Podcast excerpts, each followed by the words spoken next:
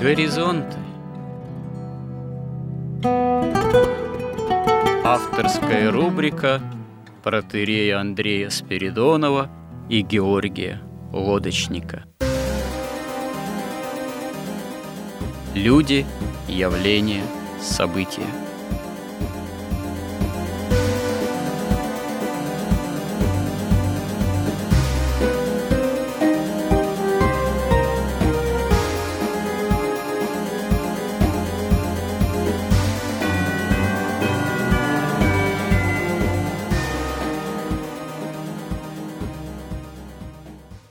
Добрый день, уважаемые радиослушатели.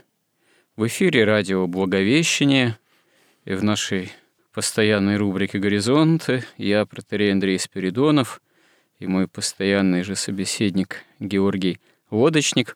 В данном случае продолжаем разговор на тему о революции. Ну, берем мы эту тему, взяли мы достаточно широко и по возможности, дерзну сказать, глубоко – в том числе в такой исторической ретроспективе, начиная еще с библейских времен. Выяснили, что первый революционер – это еще сам сатана, дьявол, бывший верховный ангел. А из людей первый революционер – это, безусловно, Каин, который, таким, можно сказать, вопиющим образом восстает на своего брата, совершает братоубийство, и все это, в общем-то, из-за восстания по отношению к Богу. Это именно такое богоборческое восстание. Ну и всякая революция – это, конечно же, прежде всего богоборчество, скрывает себе богоборчество, хотя формы этого богоборчества могут быть разные, об этом мы тоже говорили. Одно дело Каин, другое дело, к примеру, там строители Вавилонской башни. Третья форма какая-то восстания против Бога, и в этом смысле революционности, это, например, жители Содома и Гаморы, которые за то, что грех извращения сделали законным, общим, можно сказать, местом, порядком, подвергаются уничтожению со стороны самого Бога. И если обратиться от библейских примеров к современности, мы также говорили о том, что, в общем-то, революции последних столетий, начиная с еще с подготовительной к этому эпохи, эпохи так называемого Возрождения, Ренессанса, в особенности потом реформации, появления новейшего машинного производства, капитализма как такового, который особым образом можно сказать, фокусничая по-своему, о чем мы говорили последний раз, описал Маркс, в результате чего произвел на многих своих современников, последователей, позже несколько неизгладимое впечатление, чем подтолкнул, в общем-то, к совершению в 20 столетии уже многих революционных потрясений, падению последних монархий, поскольку эти монархии, они, в общем-то, препятствовали мировой олигархии для перераспределения собственности и созданию особой, можно сказать, экономической ситуации. Вот. Э, войны здесь же мировые, много еще и многое. И говоря уже о современности, мы пришли к выводу, что вот современная ситуация общемировая и в России – она как раз-таки ну, является продолжением все тех же революционных процессов уже с той более летней давности, которые в своей подноготной скрывают отнюдь не реальную заботу там, о гуманизме, о справедливости, о социальной справедливости, о благе там, трудящихся масс, а скрывают прежде всего, опять же, такие хищнические инстинкты, намерения присвоения материальных ценностей, не только материальных ценностей, но и благодаря стяжанию этих материальных ценностей, обретение власти над людьми, над миром.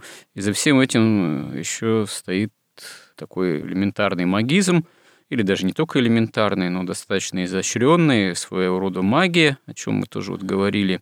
Потому что, собственно говоря, магия, она всегда сопутствует тому, что ну, можно называть идолопоклонничеству, а святые отцы, об этом тоже нами было уже сказано, они прямо указывают, что если человек поклоняется материальным ценностям, золоту как таковому, то, собственно говоря, он уже идолопоклонник. Ну и, значит, э, магизм ему будет в той или иной степени неизбежно присущим, или, по крайней мере, он будет легко подчиняем тем или иным вот магическим технологиям. И тут, э, в общем-то, неизбежно тоже можно сделать вывод, что многие современные технологии, информационные в первую очередь, потому что понятно, что средства массовой информации – это тоже особый вид власти над умами и сердцами людей, и кто, собственно говоря, средствами массовой информации владеет, тот и в особенности способен э, к манипуляции сознанием вот, в отношению обывателя, так сказать, вообще про человека как такового, народонаселения, граждан той или иной страны. И вот эти вот манипуляционные технологии, в особенности с развитием современных новейших средств, э, мобильности и повсеместности, как говорил один из э, западных писателей-публицистов, футурологов, вот, они, естественно, сейчас в особенности в ходу.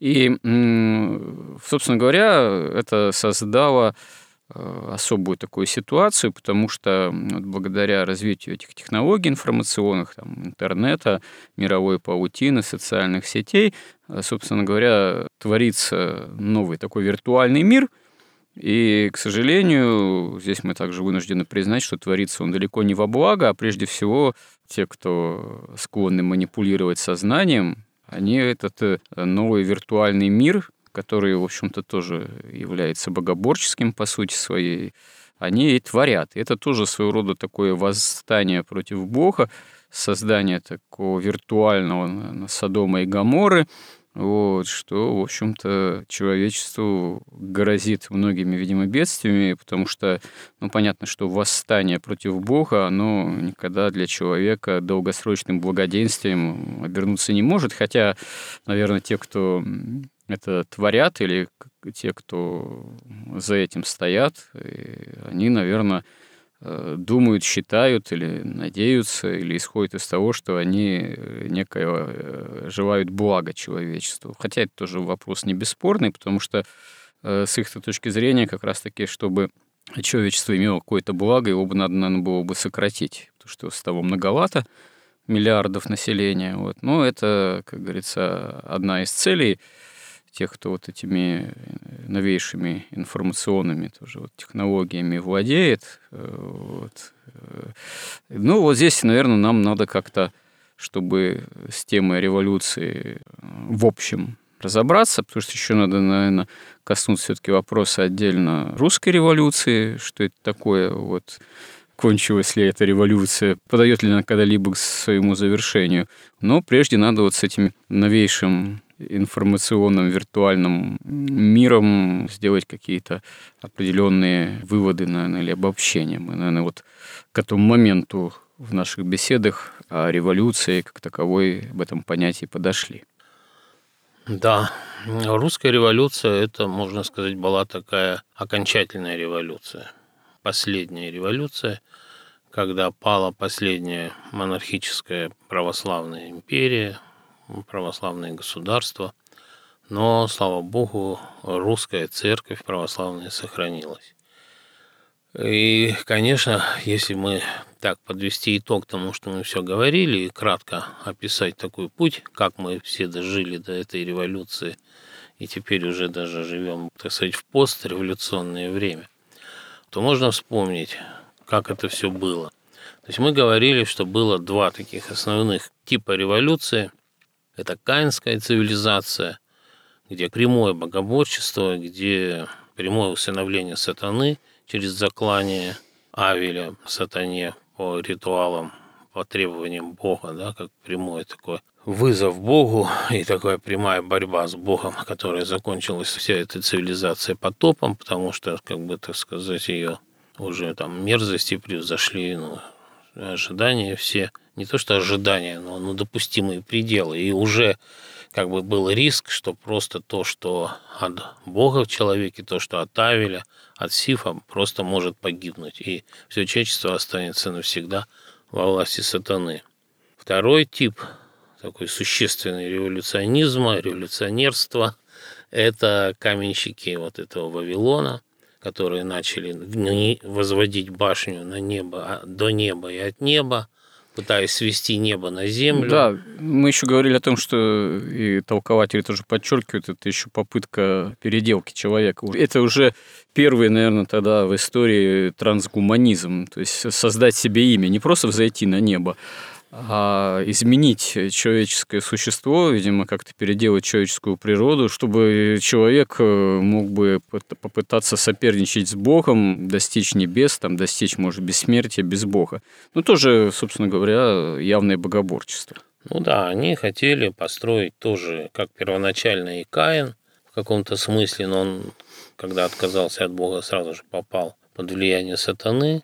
Но они тоже хотели построить на земле рай, опираясь на знания, именно на знания, в том числе на высокое знание, и духовное, и техническое, и магическое прежде всего. Вот, они пытались изменить человека, сделать его бессмертным, совершенным в каком-то смысле. Все это сделать без Бога, и все это сделать именно на земле.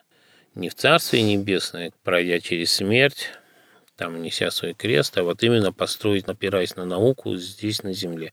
То есть это как бы два основных типа – ну, вот вы еще упоминали Содом и Гамору, но это, скорее всего, уже было и в каинской цивилизации, насколько можно предполагать. Ну, вообще-то, любое, наверное, богоборчество, противостояние Богу, оно в себе может, в таком скрытом, латентном состоянии содержит все, что потом проявляется при тех ну, или иных да. обстоятельствах. Просто Толкователи некоторые подчеркивают, что вот Содом и Гамор – это уже такое состояние некой успокоенности в грехе, так сказать, стабильности.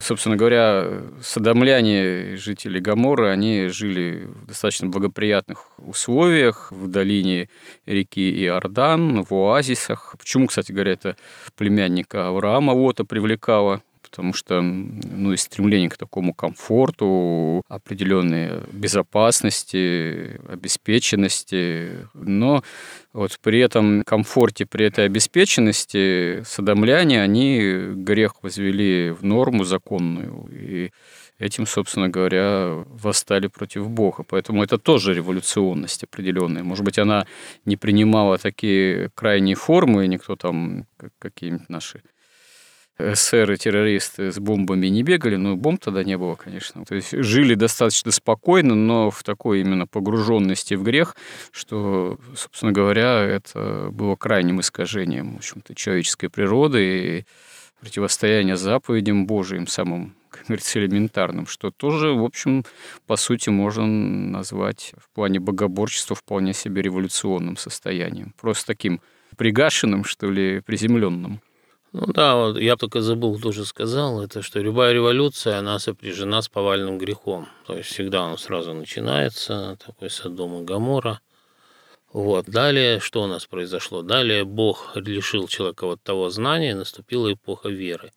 Но вот эти все вот вещи, они были, как бы так сказать, еще как такие прелюдии, да, к такому к окончательному такому богоборчеству, как такой как бы истории революционной такой завершающей, да. Ну, вот. окончательно, это, это, если можно сказать, новейшее богоборчество, это уже вот после периода того, что мы называем средневековьем, после периода христианской традиции, который, в общем-то, длится не меньше тысячелетия, по меньшей мере, с наступлением эпохи Константина Великого с IV века, и как раз где-то это тысяча лет под XIV век укладывается, потому что уже начиная с XIV века прослеживаются вот эти процессы начала эпохи Возрождения, Ренессанса, вот, и с этим уже, собственно говоря, начинает происходить отказ от традиционного христианского мировоззрения, Бог задвигается, выводится за скобки, ставится на второе, десятое место, на первое место ставится человек, собственно говоря, начинает появляться новейшее научное, так сказать, мировоззрение, начиная в особенности там, с Ньютона, Декарта и так далее – когда начинает подразумеваться, что язык природы – это есть язык математики, язык числа, чего, собственно говоря, древнейшее ну, античное, ну, научное, философское мировоззрение не допускало никогда. И это вот уже рождает э, новую картину мироздания, для людей после утраты традиции как таковой, после эпохи традиции, начиная вот с эпохи Возрождения. И все, да, устремляется через реформацию, собственно говоря, к эпохе уже чисто прямо революционных событий, в особенности английская революция, ряд европейских потрясений, ну и включая французскую революцию, ну и потом наступает 19 столетие, эпоха торжества позитивизма, материализма, позитивистских, материалистических, атеистических учений, вот, вплоть до Маркса и уже применение марксистских теорий у нас в России благодаря нашим, так сказать, корифеям, Ленину в особенности и так далее. Да, но всему этому предшествовало такое центральное событие в истории человечества – это воплощение Христа. Ну, это само собой, да, конечно. И потом его заклание. То есть в этом и смысле... Воскресенье. И воскресенье. Но сначала было заклание. Да? То есть заклание, вот заклание Авеля, это было такой как бы предтечей и таким прообразом. Таким ну да, Авель прообразует собой самого Христа. Вот. И поскольку уже, так сказать, иудеи совершили уже такое совершенное в этом смысле зло, да, когда распяли и своего Мессию, и своего Бога, то, естественно, вот в результате должно было возникнуть уже такое, так сказать, тоже совершенное зло, ну, которое ну, кстати объединило говоря... в себе и каинские, и ну каинскую да. цивилизацию, да, да. и масонскую вот эту хм. Вот ну, кстати говоря, эти иудеи, современные Христу, израильтяне, они же вообще носители тоже революционного сознания впрямую, ну, потому да. что они, во-первых, все бредили своей еврейской, так сказать, иудейской революции против Рима. И, в принципе, они это понимали как вполне законное стремление с точки зрения их веры, с точки зрения единобожия, потому что Рим-то был носителем непосредственно языческого мировоззрения, идолопоклоннического. И, в общем-то, израильтяне вполне справедливо считали, что они таким образом восстанут, восстают против идолов, за единобожие, и в какой-то момент даже хотели самого Господа Иисуса Христа сделать царем, когда этот эпизод в Евангелии характерный, когда Господь насытил несколько тысяч несколько хлебами, да, пришли некоторые хотели сделать его царем. Вот как митрополит Антоний Храповицкий в своей такой программной работе «Христос и еврейская революция», он указывает на то, что это было вот таким очень характерным желанием соплеменников Христа, когда они увидели, что он такие чудеса тоже может творить и творит, умножает чудесным образом пищу. Это же для всякой революции, ведения военных действий, а в большинстве случаев революции масштабные, они, конечно же, связаны с ведением военных действий. Но для ведения военных действий вопрос обеспечения восставших продовольствием, фуражом – он является для успешности революции или ведения этих военных действий одним из самых э, важных. Вот. И тут они посчитали, что этот вопрос чудесным образом с помощью Христа, если его сделать царем земным, вполне решаем. Но Господь от этого отказывается, и в этом смысле иудеи его соплеменники, многие как революционеры, обманываются в самых своих лучших революционных ожиданиях по отношению к Христу, почему потом и легко Понтию Пилату кричат, что «распни, распни его», потому что э, с их точки зрения, вот он раз не может возглавить их долгожданную давно чаемую революцию, как предводитель, как царь, как главный революционер, то он и не вписывается в их ожидания истинного мессии. Они его так понимают. Но я бы хотел тут, конечно, обратить внимание на то, что, вот так сказать, до распятия Христа, как бы сатана, что ли, учился. Такие были у него как бы репетиции, что ли, глобального зла. Вот сначала по Каинскому духу, потом по Вавилонскому вот этому – а после того, когда иудеи совершили вот это вот уже заклание своего бога, то есть уже, ну, как бы максимальное произошло зло, хотя и сатана даже не знал, что это бог. Но тут мы уже это обсуждали, что это как бы именно бог и хотел этого, да, когда его сатана искушал, он не дал ему надеяться, что он действительно сын Бога, да, поэтому он и попал в ад, и спас всех людей. Но суть в том, что они совершили вот это вот уже как бы совершенное зло, и вот то зло, которое стало развиваться после, оно уже содержало в себе все предыдущие как бы вот эти тренировочные варианты, и Каинский, и Вавилонский, и Содома и Гамора, И оно стало как бы вот постепенно эволюционировать. В отличие от того, что они делали все время революции, но вот у них зло тоже эволюционировало. И это как раз еще апостол Павел говорил, что тайна беззакония уже в действии.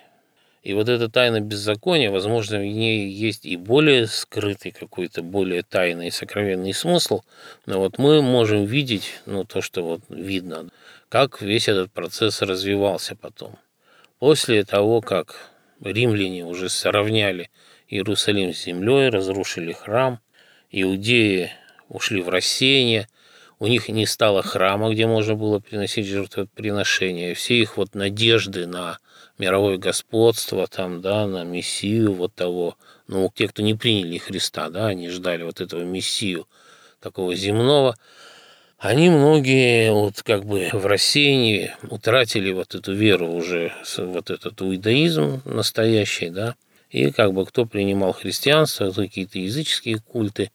И вот, собственно, тех иудеев, продолжателей того вот дела, которые кричали, что кровь его на нас и на детях наших, которые упорствовали и сохраняли вот это все, им пришлось, собственно, переписывать практически все божественные книги. И начиная как раз с Каина, все, что касается прихода Христа, и при этом они оттуда как бы изъяли все мистическое – все духовное, и у них вот их вот этот новый уже не иудаизм, а лжеиудаизм. Ну, это там свой Или мистицизм, анти... только уже оккультный мистицизм. А, да, оккультный. Каббала там вот это все. Да, но далее. это все уже приземленное. Это как Каббала, она уже в средние века потом возникла. Но вот они первоначально начали переделывать и говорить, что суть была их работы в том, что нет, Мессия должен быть не духовный прийти, не тот, который освободит от греха, а тот, кто освободит от власти иноземцев и даст власть евреям над всеми народами мира, и вот в таком духе.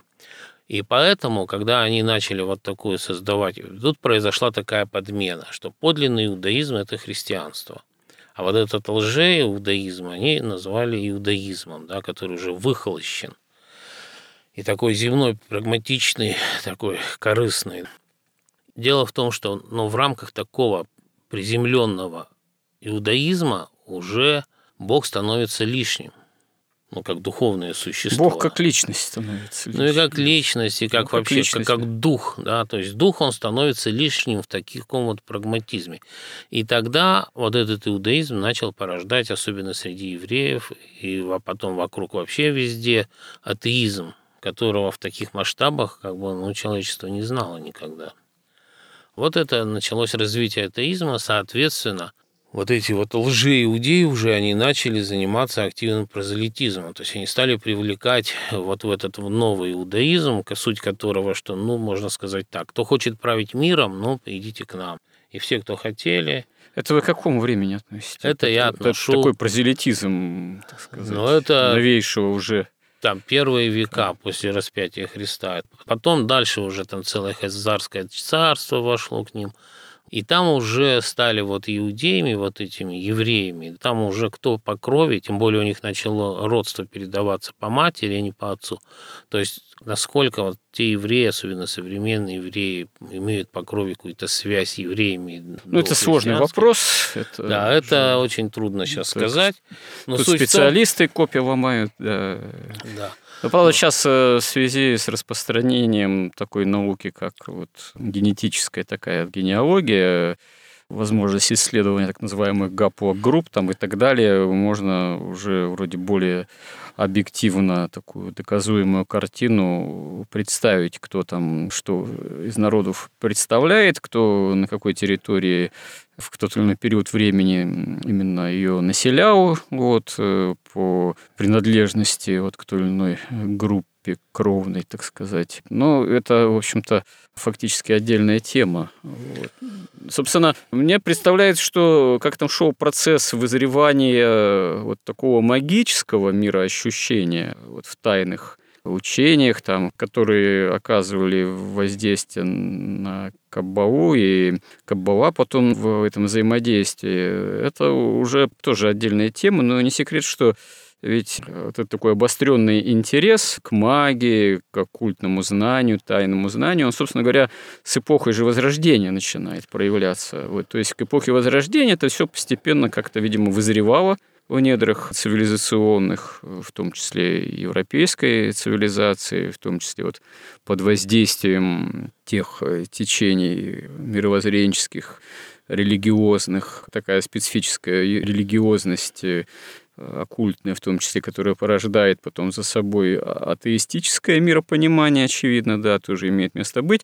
Это вот все возревало, возревало где-то в течение первого тысячелетия после Рождества Христова. Ну и где-то вот как раз-таки к XIV веку это все формируется тоже как определенные предпосылки для отказа от христианской традиции – миропонимания и обращенности вот к такой традиции, что называется, возрожденческой и революционной, собственно. Ну да. То есть в таких как... очевидных масштабах уже, общ... когда... общеевропейских, общецивилизационных. Да. Когда уже было достаточно переписана вся Тора, и особенно Талмуд, и вот эта вот духовная как бы составляющая была как бы оттуда исключена, понятно, что пришлось им обратиться к магии, да, и восстанавливать вот это магическое знание, чтобы упрочивать свою силу, и одновременно, да, вот началось возрождение еще в христианской ну, Европе. Исследователи говорят, что, в принципе, эти возрожденческие процессы идейные, они начались же под лозунгом, если так можно сказать,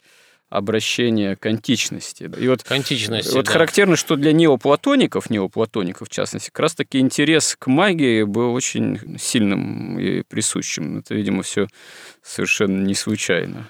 Ну да, и вот они, как бы, можно сказать так, что иудеи, вот уже эти новые иудеи, которые, собственно, уже не иудеи, были одни из таких вот орудий вот этого вот осуществления тайны беззакония. То есть они начали собирать деньги ну, сначала там через торговлю международную, вот, и через ростовчичество, как бы в основном. То есть они стали использовать вот эту двойную природу денег, деньги как источник власти, начали их копить, начали все активнее участвовать в европейской культуре и истории, и в политике. Они стали формировать в том числе влияние и на эстетику, там, и на этику. И когда они накопили достаточно денег, они начали фактически соперничать с монархической властью, с властью аристократии монархической христианской. И они фактически сумели разложить эту аристократию, то есть та отказалась от своих ценностей, чести, долга, там, доблести, стала такими же ростовщиками, по сути дела, для которых уже ценность стала единственная важная – это выгода – и одновременно ну, начал развиваться вот этот капитализм, высокая концентрация капитала вот у банкиров, да, у финансистов. И развитие еще и научно-технического прогресса, и просвещения. И вот когда началось книгопечатание, то есть можно было вот эти все идеи, как бы атеистические, революционные, прогрессивные, как бы уже массы направлять, хотя еще, поскольку большинство населения было неграмотным, это касалось как раз аристократии. Вот, и развитие техники приводило и к концентрации капитала, оно позволяло начинать вот уже промышленную революцию, начинать строить индустриальные предприятия, сгонять крестьян с земли, вот в эти вот, значит, какие-то квартирки, домики, которые работали уже не на земле. Если они на земле, они были все хозяевами, они были субъектами как бы государственности. Они, собственно, имели большую свободу и жили как бы по своим законам. Но когда они их лишали земли, сгоняли вот работать, превращали их в пролетариях, в таких рабочих, которые уже не были субъектами, они были уже исключительно подчиненными вот предпринимателям и вообще всей этой системе финансовой постепенно все сильнее и сильнее подчинялись. И по мере разложения аристократии делалось ну, последний толчок, э, восстания, и свергались и казнились монархи по всей Европе. Вот. И последний, как раз последнее монархическое, так сказать, оплот монархического христианского мира вообще во всем мире Россия тоже, в конце концов, вот в результате Первой мировой войны пали и немецкая, и австро-венгерская империя последняя, и особенно российская, как носительница православия. Как носительница удерживающего. Удерживающая, да. И тут началась, вот, там до сих пор там на Спасе, допустим, мы видим, там приглашают там передачи следы империи, там докторов наук, философских, там исторических, которые до сих пор рассказывают, что как хороша была революция, что раньше пароли там пороли людей на конюшне, а теперь вот не порят на конюшне. Mm. Вот, и что это было хорошо, это, конечно, поразительно. Хотя на самом деле во-первых, ну, возможно, их пароли. А сейчас садят. А где, где не пароли? В Америке негров э, не пароли, линчевали. Да мало Тут того... надо сказать, что, конечно, вот как бы даже было... Или в Европе, в Пруссии в какой-нибудь, что к крестьянам нежно относились так. Ну, там было и крепостное право, и ну, все еще, еще более жестокое даже. Там было более жестокое, но неважно. Но вот как раз вот эти вот, э, те, кто реализовывали эту тайну беззакония, вот эти как бы финансовые олигархи, мы уже тоже говорили, что в результате возникло, когда возник еще класс таких национальных производителей, тоже капиталистов, и была война, там началась борьба международным интернациональным финансовым капиталом и национальным производственным, да, Карл Маркс играл тут тоже решающую роль, чтобы победил международный финансовый. Сейчас мы видим его просто беспредельное господство в мире через сто лет после всех этих событий с нашей революцией. И, можно сказать, ну вот, возвращаясь к русской революции, и вот к этим профессорам, меня вот просто поражает – они вроде говорят, что ну да, мы заплатили там какую-то такую высокую цену, но это же не они заплатили, те, кто заплатили, они, они погибли все. Ну, собственно говоря, согласие в нашем обществе, российском, русском и информационном, и, не знаю, философском, публицистическом каком-то отношении русской революции до сих пор и нет. Вот, и, не знаю, многим мыслителям и писателям Ленин нравится, как ну, что да. вот он, да, он все-таки выдающийся. Так есть и которым Троцкий так, нравится. Ну, ну и Троцкий выдающийся деятель, да, русской революции. Вот, но если до революции там кого-то когда-то там в какие-то средние века пароли на конюшне, то после революции началось планомерное уничтожение всей элиты русской. Да нет, ну это не сравнить. Э, это аристократия, не это интеллигенция, это врачи, инженеры, учителя, священники. Это общеизвестно. Вся, вся разумная ну, часть была ж, уничтожена. Это да? же общеизвестные даже факты. Сколько Причем там, она... сколько перед революцией за предыдущую там сотню-полторы лет было казнено вообще по уголовным и политическим обвинениям людей. Вот. И сколько было казнено, расстреляно даже впрямую. Не, не обязательно брать уморенных там голодом или так далее, замученных в заключение, просто даже расстреляно. Это в сравнении не идет, эти числовые ряды. Что тут. Ну да, и все это выполнялось еще с такой как бы свирепостью, чисто дьявольской, сатанинской, да? Это да, кстати. Что говорило уже не о просто каком-то прагматичном подходе. Это беснование. Да, а просто именно вот о сатанинской злобе по отношению к России, к русским и к православию. Но чтобы уже совсем подвести, так сказать, черту, мы говорили о том, что вот есть реальный мир, потом вот эти лжи-иудеи, масоны, и дело в том, что это как бы вот они сейчас снова начинают строить вот эту Вавилонскую башню, но если тогда просто были, так сказать, были такие энтузиасты, был такой порыв там в то время, в вавилонское время, да, то сейчас вот все это возглавили уже просто явные каиниты и сатанисты, ну, это которые управляют всем этим. Вавилонская башня в Содоме и Гаморе, можно сказать. Ну, Потому ну, что вот как это раз... Каин, вот это все да. вместе, да. Все вместе. Все в одном. Вот такую башню они теперь строят. Что вот. современный же Запад – это пример политкорректности и толерантности. Это же как раз провозглашение не просто какой-то толерантности к греху или садомии как таковой. Это идет постепенно к провозглашению законности самой этой садомии. Ну да, и, и вот... подчинению всех э, этой законности. Ну, чем это не Содом и Гамора? Ну, это даже, мне кажется, намного чудовищнее. Дело в том, что вот мы говорили, что вот есть реальный мир, да, в реальном мире законы установлены Богу, они не подвластны человеком. Тогда вот этими новыми творцами башни, значит, построена была и виртуальная такая реальность над реальностью. Это финансовая система, которая закреплена в законах. Финансовая система уже виртуальная система. Уже виртуальная mm. система, ну, абсолютно, да. да. Через нее они получили власть над реальным миром. Это еще до появления компьютера как такового, да, да. интернета, социальных систем. Да, и вот, вот как раз вот абсолютная власть вот этой денег, финансов, она была обеспечена после Российской революции. Вот потом... Mm-hmm они сейчас строят третий уровень виртуальный, да, который уже над финансами стоит, это вот этот интернет. И в нем создается мир, в котором уже законы этого мира подвластны сатанистам, ну, вот вообще человеку, и в частности строителям этой Вавилонской башни. И сделано так, что сейчас каждый человек, каждый ребенок напрямую подключается к этому интернету, минуя семью, родителей, школу, церковь, минуя все там государство, собственно, они напрямую каждый подключен к этому интернету.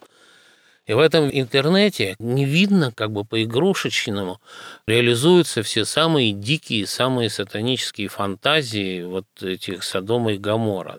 Но они говорят, это же, ну что, это же в интернете. Но дело в том, что через интернет – и через детей, через людей это все возвращается в реальность. Ну да, типа говорят, что как бы, ну это же все нереальность, это же все виртуальное, что-то, можно сказать, не совсем настоящее, это игровое, да, поэтому чего вы так беспокоитесь? Да, туда же переносится, Отношение игрового, да. Туда же переносятся и финансы, и развивается этот виртуальный мир, который должен полностью контролировать реальный. И в первую очередь мышление людей. Даже вот уже когда мы смотрим вот сейчас там даже на молодежь, да, которая уже выросла в значительной степени вот с этим интернетом, но это то, что у них в голове, ну, это уже зомби. Это совершенно надуманное, это вот, это вот, вот эта вот идея вот этих поведенческих войн, всего, эти блогеры, вот это все на свете создается дискурс самый примитивный, что деньги это все, что мужчина и женщина – это одинаковые существа, есть еще много всяких подобных существ, уже чуть ли там не обезьяны равны людям, у всех равные права. Причем все абсолютная ложь, абсолютная, что дети не нужны, что там любви практически нет, да, не бывает, есть только как бы движение гормонов, истины нет, это тоже движение электронов там в мозгу, когда человек думает. То есть наступает какое-то совершенно темнейшее время. Новейший атеизм. Да, и вот принципе, сейчас противостоять тотальному воздействию, вот этому манипулированию тотальному и на уровне финансов, и на уровне законов, и на уровне интернета практически вне церкви просто невозможно. Не читая книг, особенно церковных, там вообще и по истории, там каких-то даже просто классическую литературу. Дело в том, что делается все так, чтобы человек ничего не читал, он только смотрел, и причем смотрел моржечком, а не лобными долями. И это какая-то новая просто сейчас генерация такая странная людей, и вне церкви просто невозможно как бы вообще этому противостоять. Не то, что спастись, а просто противостоять, не стать зомби вот таким вот диким, ну... который человек все бросает на то, чтобы похудеть, чтобы соответствовать стандарту похудения, потом стандарту молодости, да, потому что старость презирается, ну, теория прогресса, все новое лучше старого, да всем да, теориям. при этом общество все больше стареет, Оно европейское. Стареет, да, и непрестанно молодится. Западное. Да. Потом вот разрушение, естественно, семьи, всякие извращения, которые все точно так же, как в Содоме и Гаморы, начинаются они как бы узаканиваться, что это нормально, все хорошо.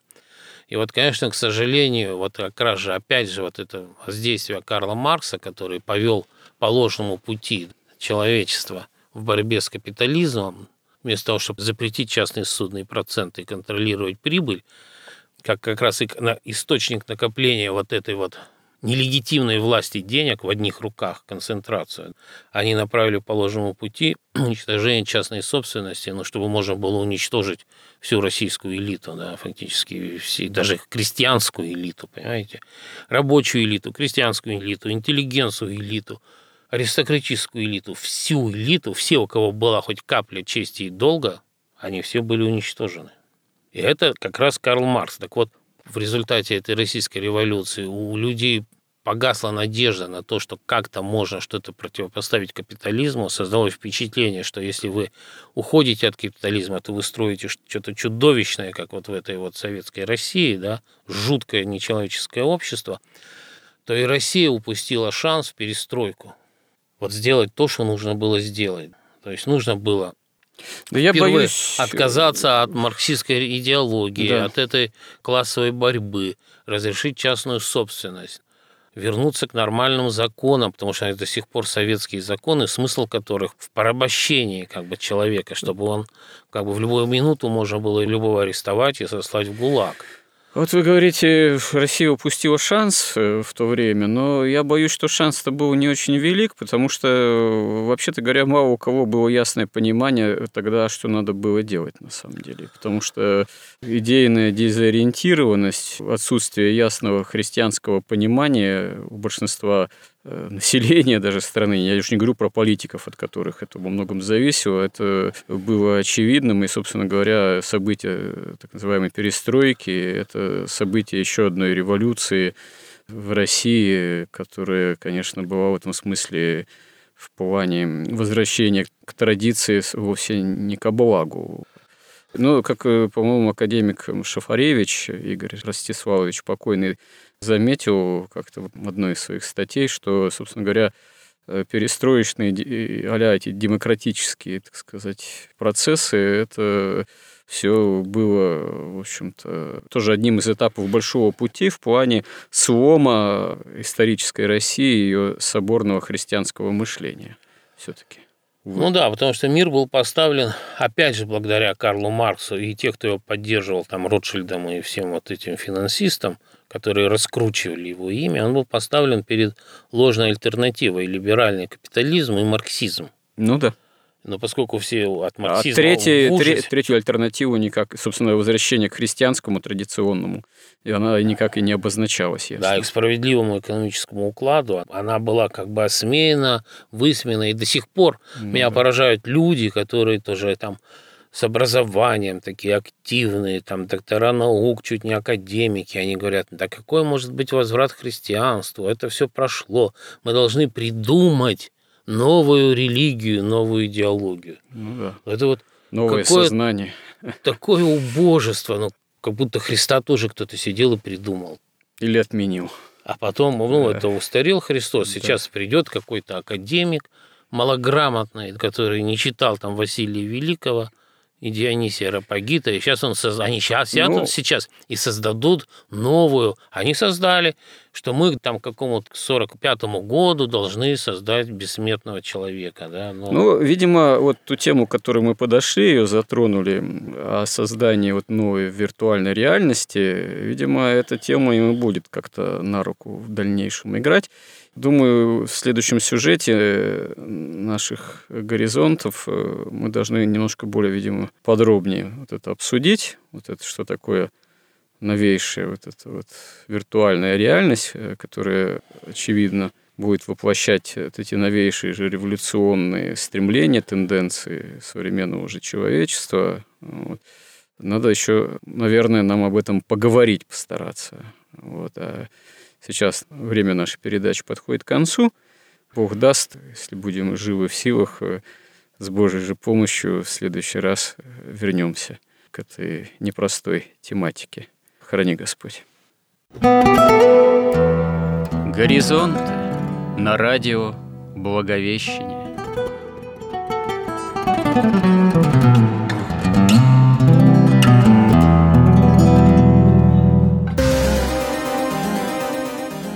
Разговор вели протеерей Андрей Спиридонов и Георгий Лодочник –